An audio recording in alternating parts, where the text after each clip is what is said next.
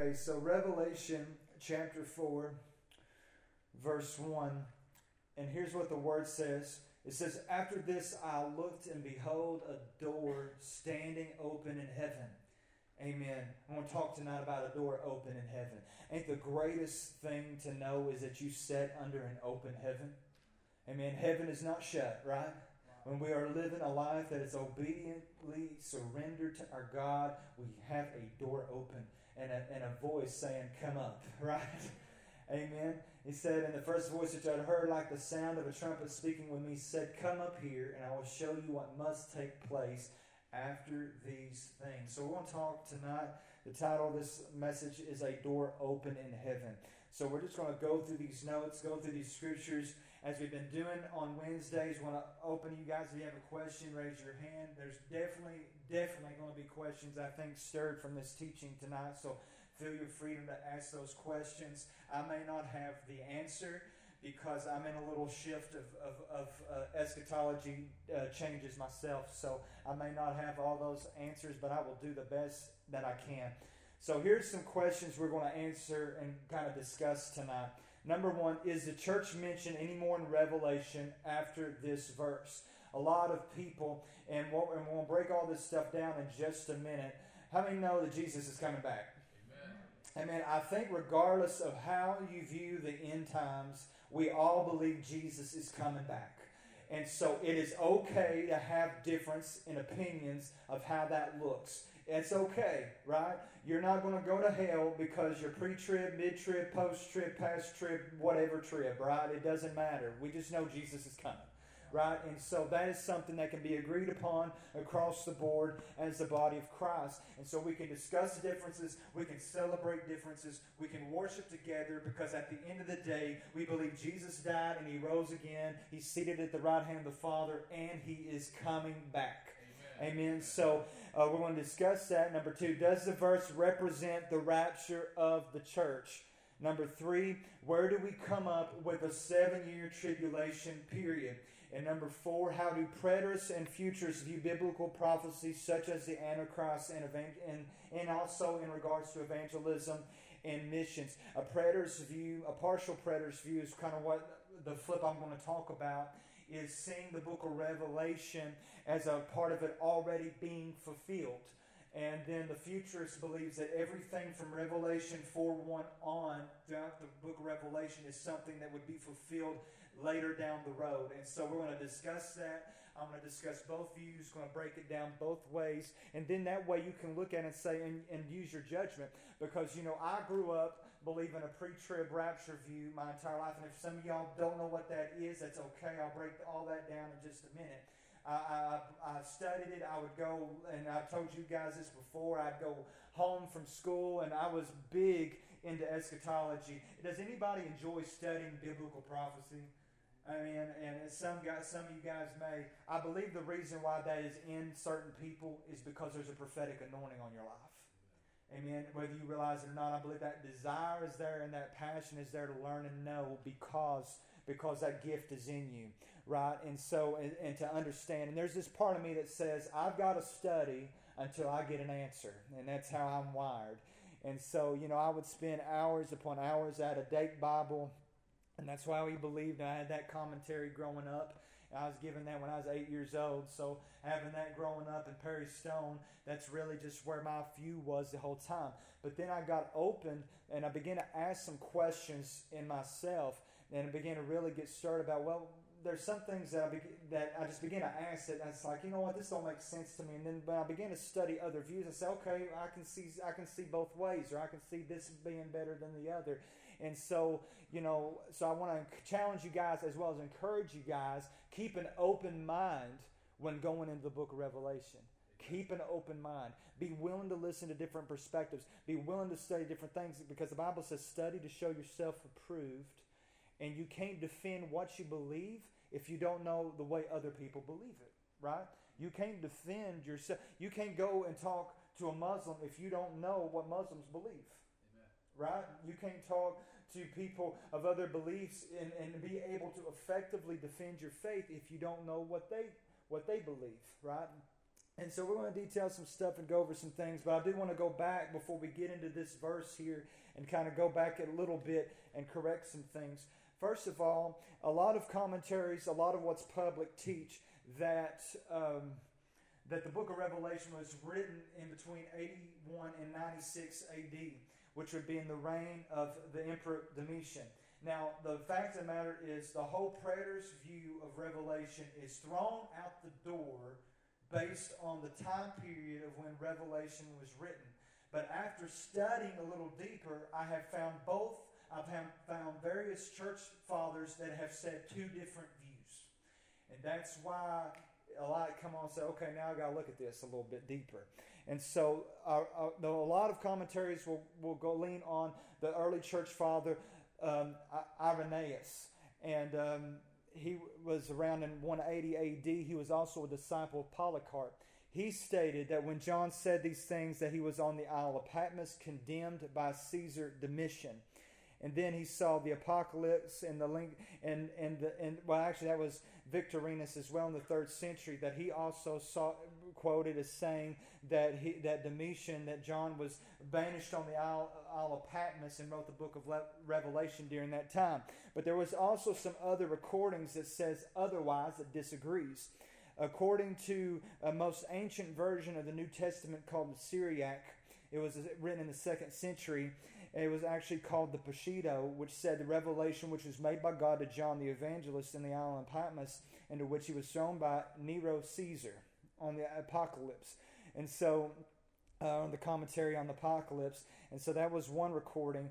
We also know that uh, an, an emperor and the C, uh, Nero, excuse me, ruled the Roman Empire from eight, uh, from 54 to 68 AD. And we'll talk a lot about Nero later down the road. But anyway, because there's a lot to really learn about that. And a lot of this stuff, again, if you've had a pre trib rapture view, there's going to be a lot of things I say in the upcoming weeks that's going to be completely new to you. But anyway, uh, Tertullian, who was also um, an early church father in history, uh, he lived between 155 and 220 AD. He also wrote that John was boiled in oil during Nero's reign and then sent to the Isle of Patmos. Jerome had noted in his writings that John was seen in AD 96, which was when a lot of people believed he wrote the book of Revelation, but that he was so old and feeble that he was with difficulty carried to the church and could only speak a few words to people. In Revelation 10:11, John prophesied against many people, nation, tongues, and kings. How could he do this if he wrote this in AD 96 when he was an elderly and in a when he was elderly and in a weakened condition? And so when you begin to study that and read that, you see a conflict of views from early church fathers. Some say it was written during Domitian's time, some say during Nero's time. And so with that being said, when you look at two totally different time periods, all of a sudden, because if you say, well, he wrote this uh, somewhere between 54 to 68 AD, and then the destruction of Jerusalem and the temple was 70 AD, which was two years later, then you have to flip back and say, wait just a minute. Maybe there's quite a bit of this that's been fulfilled. Or maybe there's a dual fulfillment of prophecy. Maybe it was fulfilled in that time, and maybe we'll see some variation of it fulfilled again in the future.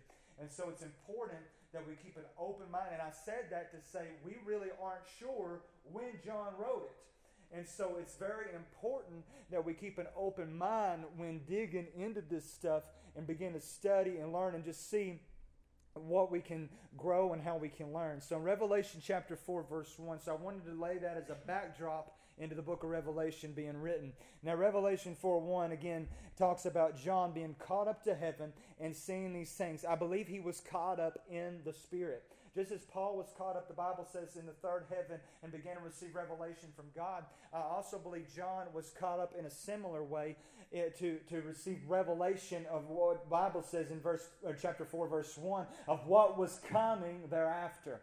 Right? I believe we need to take the Word of God as it is and not add to it. Right?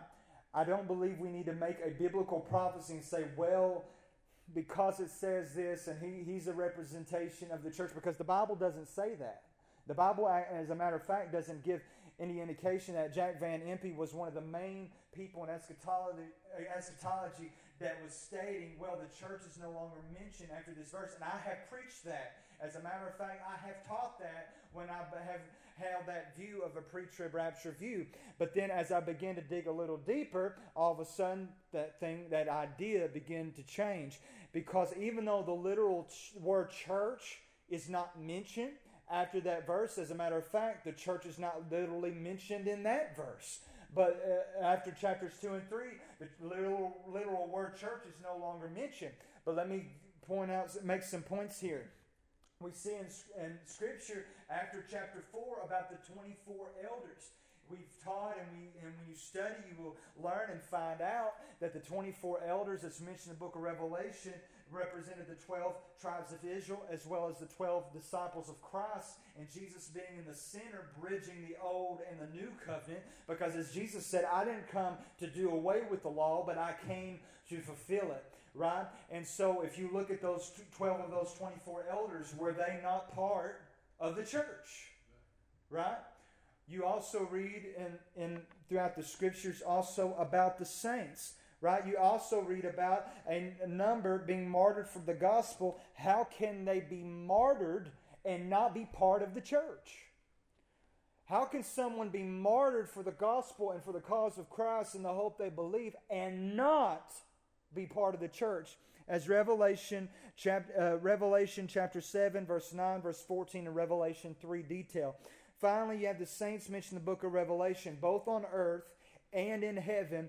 Various verse references there that you've got in your notes. And so the saints are people who are holy, being set apart for a specific purpose. That's what the word saint means. It means to be holy. It means to be a set apart people for God. What is the church? It's in the Greek ecclesia, which means called out and separated, right? And so if you have saints on earth and in heaven that is mentioned in the scripture, are they not mentioned? Are they not part of the church? And are they not mentioned later in the book of Revelation? So, because we hear that said, does not mean that it is true. So, I'm here to tell you the church is absolutely mentioned throughout the book of Revelation. It has to be, right? Because I don't think a number being martyred of the blood of the saints, right, and, and that, that number being before God, I, I think it does them an injustice to say, well, they wasn't raptured and they're not part of the church. Right? Does that not do them an injustice? Amen? So some thoughts to think about, right? But anyway, so what is the rapture? First Thessalonians chapter 4, verses 16 through 17. Regardless of what you view, there is a catching away of the church that you read about in Scripture. Right? The question is not is there a catching away or an ingathering of sons and daughters? The question is, when does this happen? Amen. So First Thessalonians chapter 4, verses 16 through 18 says, For the Lord shall descend from heaven with a shout, with the voice of an archangel, and with the trump of God. The dead in Christ shall rise first. Then we which are alive and remain shall be caught up together with them in the clouds to meet the Lord in the air, and so shall we ever be with the Lord. Therefore, comfort one another with these words. And so, if you study, you'll find out, and some of you guys may have heard me make this reference. You know, after Paul received salvation, he actually went to the, and in Galatians chapter 1 details this, that he went to the mountains of Arabia and was actually there for three years before coming back down.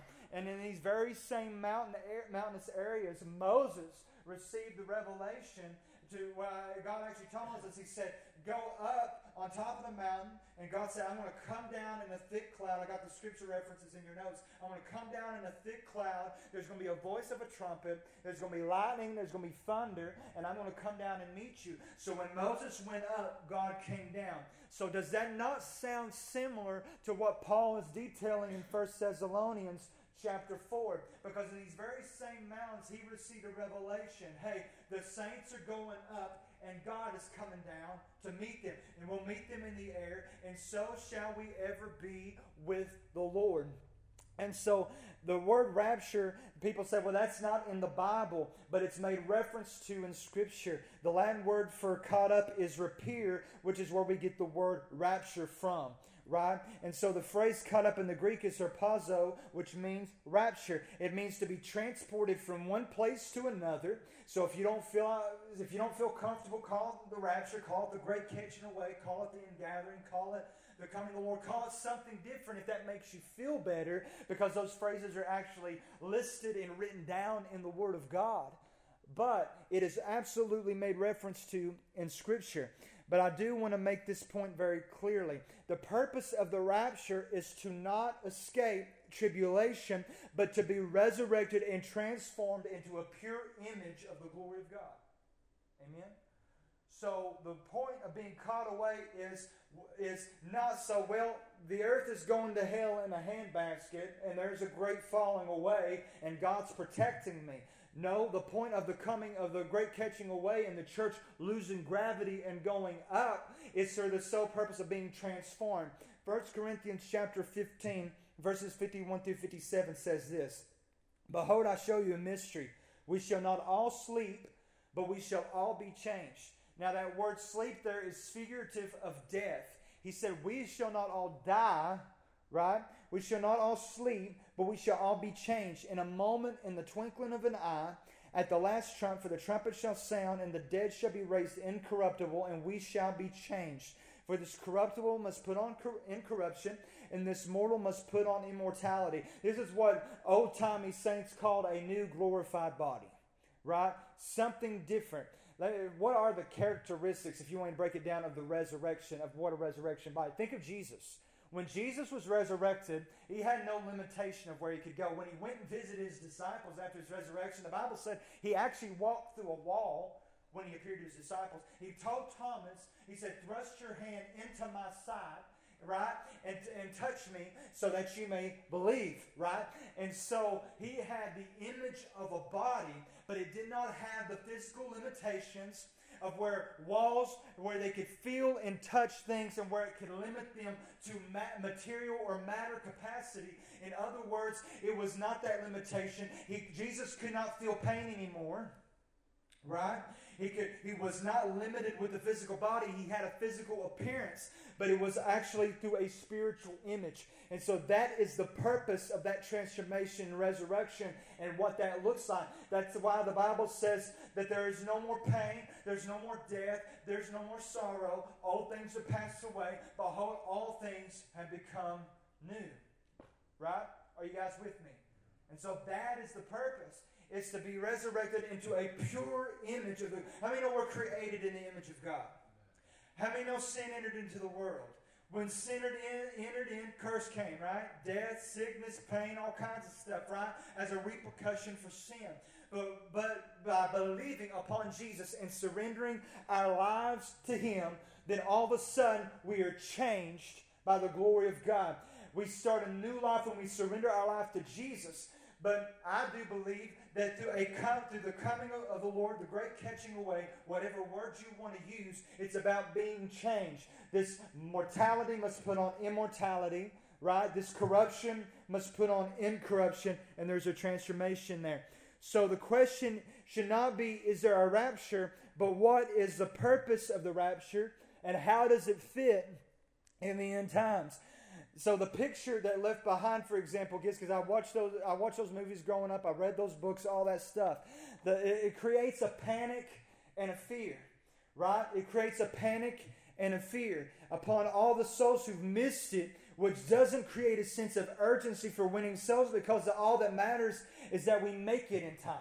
So, uh, so for example, you know, when I was when I was a kid and, and we were at home, uh, my, bro- my brother Josh, he would get scared and afraid. Oh my gosh, he'd wake up from a nightmare or something. A lot of times he would go to my bedroom to see if I was still there because he said, Well, if he's there, I've not missed it. I've not missed the rapture. How many of you done that growing up? Well, maybe I missed it. You woke up out a bad dream. You're scared out of your mind. Well, did, did I miss it? And you go run. You go run to the parents' room. You go run to the sanctified one in the home. You go say, "Well, Mama, praying Mama's there." Or preacher so and so, dad is there. So if they're here, I'm good. Right? How many know you can't live salvation based off someone else's lifestyle? Right? But see how it creates fear? And so I don't believe that studying in times and studying the coming of the Lord should create fear. Because, again, God has not given us the spirit of fear. Right? But a lot of times, the picture we painted in our mind is oh, when we got to be ready. We don't care about anybody else as long as I'm ready. When the trumpet sounds, I'm because we say it in the church a lot. Well, he come back anytime. He come back tonight. Well, if you really believe he'd come back tonight, how different would you live and how different would your witness be? If you really, really, really believed it, would it not be different? He can truly come back anytime. He's God, right? He can do whatever he wants to do because he's God. But the fact of the matter is, is if we truly believe it, how much different of a view is it to say, well, I'm just trying to get caught up because I'm trying to miss all these wars and stuff that's coming on there. I'm trying to miss coronavirus. right? I'm trying to miss all this stuff. What's the difference in that versus saying, well, if I believe he's coming back, let me build him a throne to sit on. Right? What if the difference was, well, he's coming, so I'm going to build him a, I'm going to expand his kingdom. See, the difference was, see, pre-trib view and uh, that, that rapture view did not come to the 1800s. And a lot of that came around 1830. See, that wasn't taught in Jesus' day. It wasn't taught by early church fathers. Even, even the Awakeners did not believe that. Jonathan Edwards, John Wesley, none of those guys believed that. Their mindset was the disciples. Look at the book of Acts. What did they do? They said, when they asked him, they said, When is your coming that you're going to build your kingdom in Israel? Jesus said, Don't worry about that. That's not for you to know. Just go and wait for the promise of the, of the Holy Spirit. Because when he gets in you, all of a sudden you're going to be bold and you're going to go into all the world and preach the gospel. Uh, think about it, Matthew 24, 14. He said, Go into all the earth and preach the gospel, and then shall the end come. Look at the disciples' mindset. Their mindset was, Let me go into all of the known world and preach the gospel. How different is that than the church today? Well, he's coming. Don't know when, I'm going to be ready. But you know what? If we know there's a great falling away, so why why try? So churches churches are going to stay empty. They're not going to be full. How can you believe in a great falling away, but also believe in a great end time outpouring of revival? That does, that conflicts each other. That can't be so. That doesn't make any sense. You can't have the church falling away and then sons and daughters should prophesy, old men should dream dreams, and young men should see visions. Going to have to have one or you won't have to have the other. They both can't happen at the same time as signs of his coming. Right? In fact, Jesus said, when, when they asked him, said, when should these signs, when should all these things happen? He said, there's an abomination of desolation coming, so be on the lookout and be ready. Right? He said, just be what he said, that's your sign. So in other words, he's saying the, the, the, this this idea of wait just a minute, uh, hell's going or the earth's going to hell in a handbasket. We need to get rid of that mindset and say, you know what?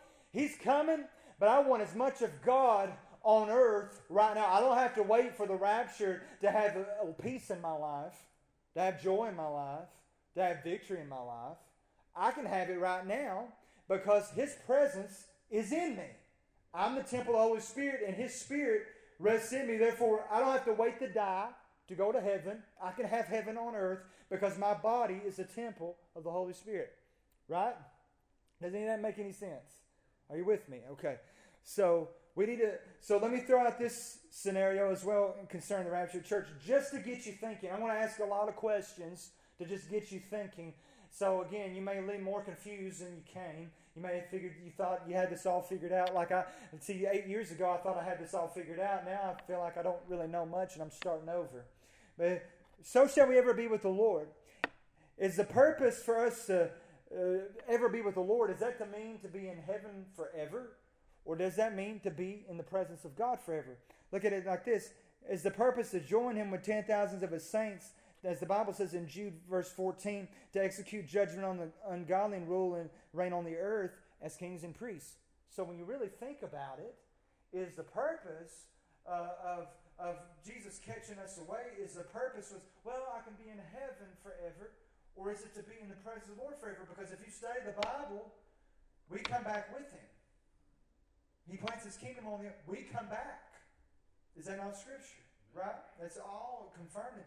So so maybe the rapture ain't before tribulation, or which I'm going to really detail that in just a minute in our view, or could it be later where it says when he, we catch away and we're joining him with the 10,000 saints in heaven to, to join him and, and solidifying his kingdom because the Bible says the kingdoms of the earth are his kingdoms. So is it for the manifestation of his glory upon the whole earth and for us to rule and reign with him as kings and priests. Just something to think about, right? So, where does this seven years come from? It comes from Daniel chapter 9, verses 24 through 27, which can be a little bit confusing, but I'm going to break this down the best that I can. Daniel chapter 9, verse 24 through 27. If you can pull that up, Jake, it'd be awesome. If not, you maybe pull it up on your phone or look at the Bible because you really need to look at this to really try it because this is some really hard stuff to really break down at times. Daniel chapter 9, verse 24 through 27. 70 weeks have been decreed for your people, your holy city, to finish the transgressions, to make an end of sin, to make an atonement for iniquity, to bring in everlasting righteousness, and to seal up vision and prophecy, and to anoint the most holy place. When Daniel gives this prophecy, this is where we're about to detail this. This is where we get the seven year tribulation period from. We get it from these verses. There are other verses in Scripture I'll talk about in just a minute, but this is it, right? And so it's this 70 weeks is not a week of days, it's a week of years. So, in other words, he's not talking about just the 70 weeks of days. He's actually talking about 490 years. He's talking about a space of 490 years. I'm going to break this down for you guys in just a minute. And so, so you're to know and discern from the issuing of a decree to restore and rebuild Jerusalem until Messiah the Prince. There will be seven weeks and 62 weeks. That would be 69 of the 70 weeks, which would actually be 483 years. Okay? It will be built again with plaza and moat, even in times of distress. Then, after the 62 weeks, the Messiah will be cut off and have nothing, and the people of the prince who is to come will destroy the city and the sanctuary. And its end will come with a flood, even to the end there will be war, desolations are determined. He will make a firm covenant with the many for one week, but in the middle of the week, he will okay so let me let me break that he said for one week that is seven years okay? That's where we get the week of years from okay? Seven years. He'll make a covenant in the week but in the middle of the week halfway through he will put a stop to the sacrifice and grain offering and on the wing of abominations will come one who makes decisions even unto a complete destruction one that is decreed is poured out on the one who makes desolate. Very confusing scriptures but i'm going to try to break this down the best best we can. Okay, so Gabriel makes a decree that Jerusalem would be rebuilt until the Messiah would be seven weeks and 62 weeks, which again is 69 weeks, which is 483 years.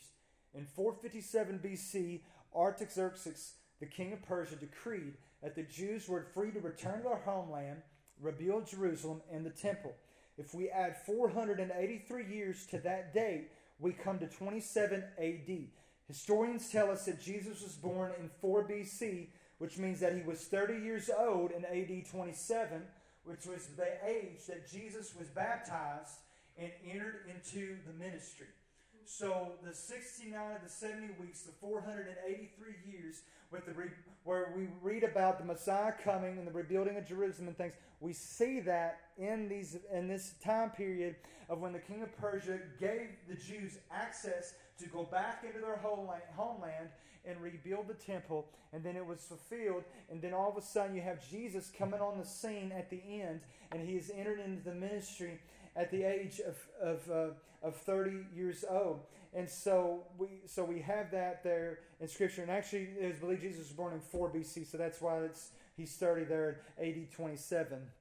So after 69 weeks in Daniel 9 27, the Bible says he will make a firm covenant for seven years, but in the middle of the week he'll put a stop to sacrifice and grain offering.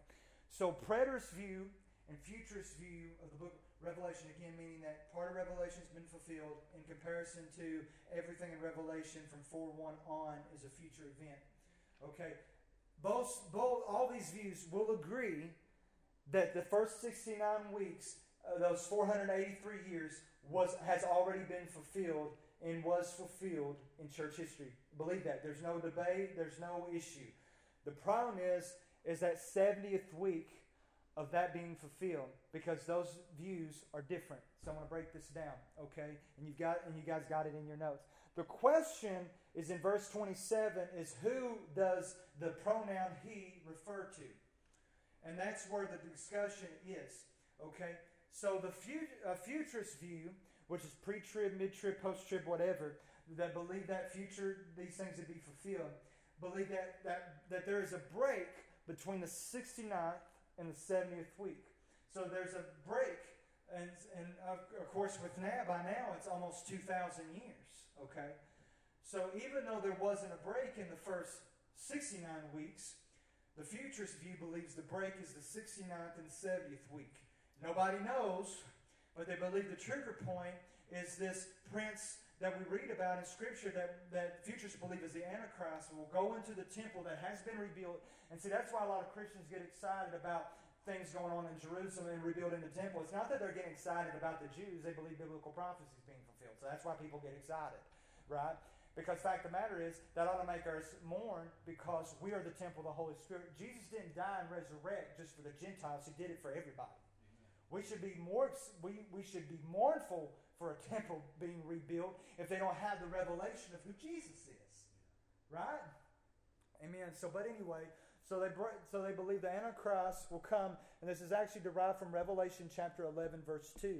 They believe the Antichrist will come in a rebuilt temple. He will make a make a covenant with the Jews for three and a half for seven years, but halfway through, for 42 months, he will break and 42 months, he'll break that covenant, and then he will overrule, desecrate the temple, and over similar to the way Antiochus Epiphanes did in, in the Grecian time, as well as Emperor Nero did in his time. But they believe that the Antichrist will come, desecrate the temple, and all this stuff. And so that's where you build this whole theory on the seven years and what that represents. Okay? Here's what a partial preterist view looks at that as. Okay? It, they look at it as the he actually doesn't refer to the Antichrist, but it actually refers to Jesus. Okay? And so they believe that Jesus actually fulfilled fulfilled this scripture, that the 70 weeks has already been fulfilled, and that we're not looking for seven years, because when Jesus came, three and a half years into his ministry, or okay, halfway through three and a half years, he steps into uh, he's stepped into his ministry for three and a half years. He dies and resurrects. When Jesus dies and resurrects, there's no more need for grain offerings. There's no more need for uh, any of these sacrifices and grain offerings. He's saying there's no more need of it because he fulfilled it. And so that's where that view is. And so they say no break in between the 69th and 70th week, between 483 and 490 years. They say this is all flowing together. Jesus fulfilled that. And then all of a sudden, okay, he fulfills that. He dies and resurrects, and all that stuff is, those offerings are no longer necessary. And then you have the discussion of an abomination of desolation. Of course, Jesus is not necessarily the author of that, but he begins to prophesy that and speak that in Matthew 24. This is written down later in your notes. But it says in Scripture, because we quote Matthew 24 with the end times. We quote saying, well, uh, earthquakes in diverse places, wars and rumors of wars, uh, and all this other stuff. But if you read in Matthew 24 and Luke 21, it states that all this stuff would be fulfilled in that generation. We, we don't talk about that. We actually overlook that verse. Because if Jesus said it's going to be fulfilled in that generation, then why are we trying to apply it to now? Okay? So you get what now do you get why I'm changing my why really been changing my tune a little bit because this is really what got, got me thinking. Because, because if he said all these things will be fulfilled in that generation, and 43 years later, you have the destruction of the temple in 70 AD, the abomination, desolation, the temple destroyed, and all this stuff. And we'll talk and we'll detail some stuff that happened in that day that is absolutely mind blowing. But when you begin to look at that, how much different does that change? Does that kind of open your mind to think? Because that stuff I never heard taught growing up. I always said, well, there's a break down the road. And maybe that's true. I'm not going to rule it out. But when I say, what if the he that makes the cut, what if that is Jesus and not this guy. The Antichrist is actually mentioned four times in Scripture. The Antichrist, the word Antichrist is not mentioned in the book of Revelation. It's only mentioned in First John, right? In the book and the letter of First John. See, it's mentioned four times. And what do, and every time you see that word mentioned, it's talking about a spirit of Antichrist that is denying who the Father and the Son are. It's Talking about false teachings and false prophets in that generation. So, how different is it to say, well, maybe we need to step back a little bit and begin to ask ourselves questions and look at stuff and say, listen, he said the spirit of Antichrist was in operation in that generation because it denied the Father and it denied who Jesus is. So it actually kind of gets you thinking a little bit in regards to that. So, in other words, again, I probably have just rough. I mean, because we've I've had this mindset settled for years and had this all figured out. But when I begin to look at this other perspective, I begin to say, man, this actually makes sense because we use biblical prophecy and we're afraid to talk about it because it may create fear. But what if some of this stuff has already been fulfilled and we're not having to look for it? Get you thinking, right? Okay, Second Thessalonians 2 3 says, Let no man deceive you by any means, for that day shall not come except there be a falling away first, and that the man of sin be revealed, the son of perdition. Again, I asked this earlier, but if we believe that there's a, if the great falling away was not for that generation, but for a future generation, okay, if we say that, then how can we believe for an end time harvest of revival? You know, even the Uh, book of Revelation, we detail later, talks about angels grabbing their sickle and reaping in the book of Revelation. How can we talk about an end time harvest, right? How can we believe that and then say, well, there's a great falling away too? It collides. It doesn't make any sense. Okay. So we so it's about just stepping back and kind of looking at stuff again. The pre-trib rapture view and all this stuff did not come to pass and was not discussed until 1830, until in the 1800s, right? And, and, and it was really pushed even in 1909 with the Scofield Reference Bible, who pushed a more pessimistic view. But a lot of these guys went through World War One, World War Two, and the Great Depression. The only hope they had was somehow getting to heaven. And the problem is, is we keep that mindset in the church. And so we don't have, we actually can have stuff to look forward to right now. Let me, let me just shake you a little. If we believe for an end time harvest, if we preach the gospel and believe his kingdom is coming, and we believe his kingdom is also within us, and we believe we can expand his kingdom on earth now, and we can heal people, we can see people saved, we see people delivered, then that should get us excited.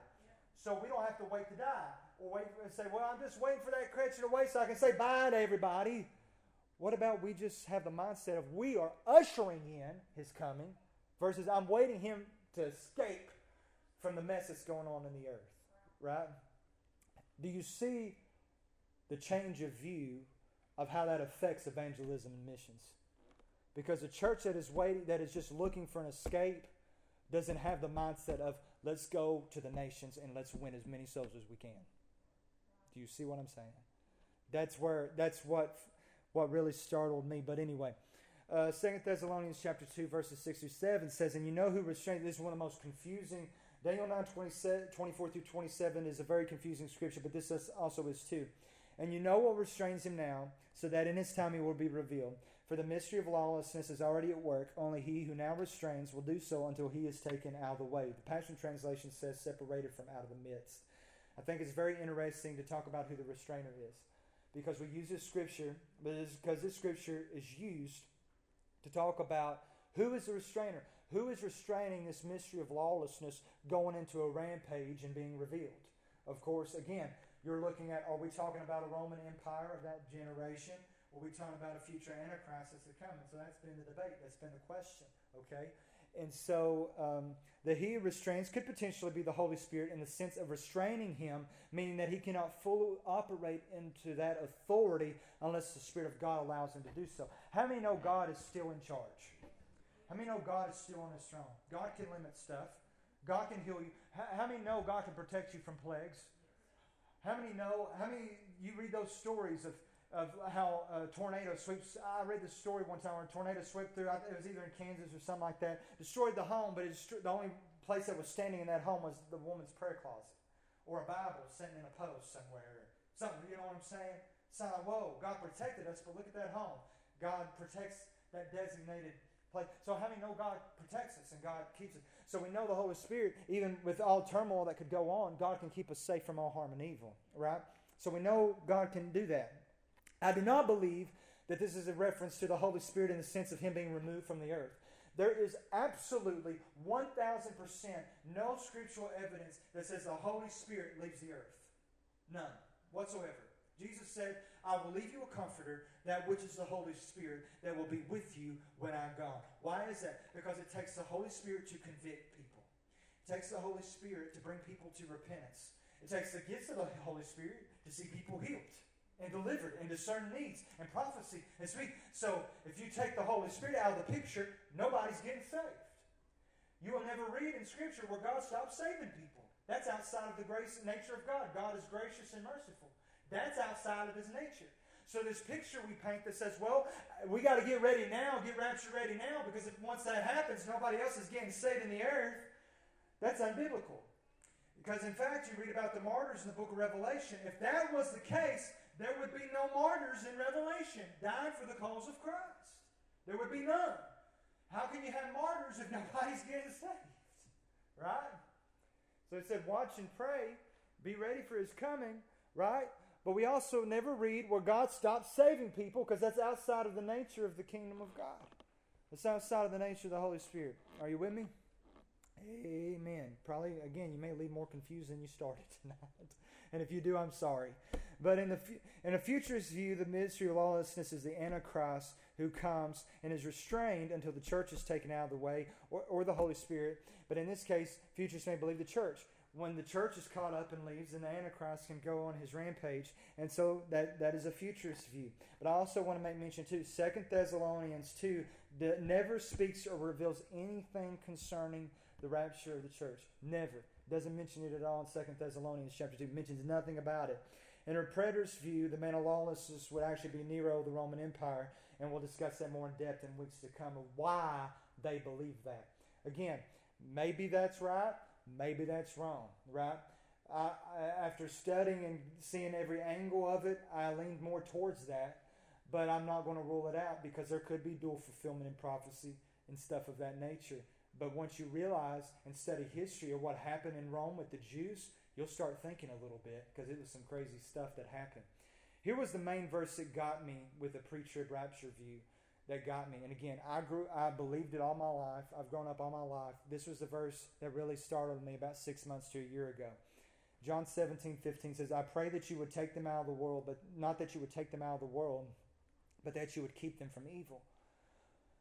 If Jesus, who is the Son of God and knows the will of the Father, if he believes and knows he's coming back, say the, the great catching away and things, believes that, then why would he pray for his disciples?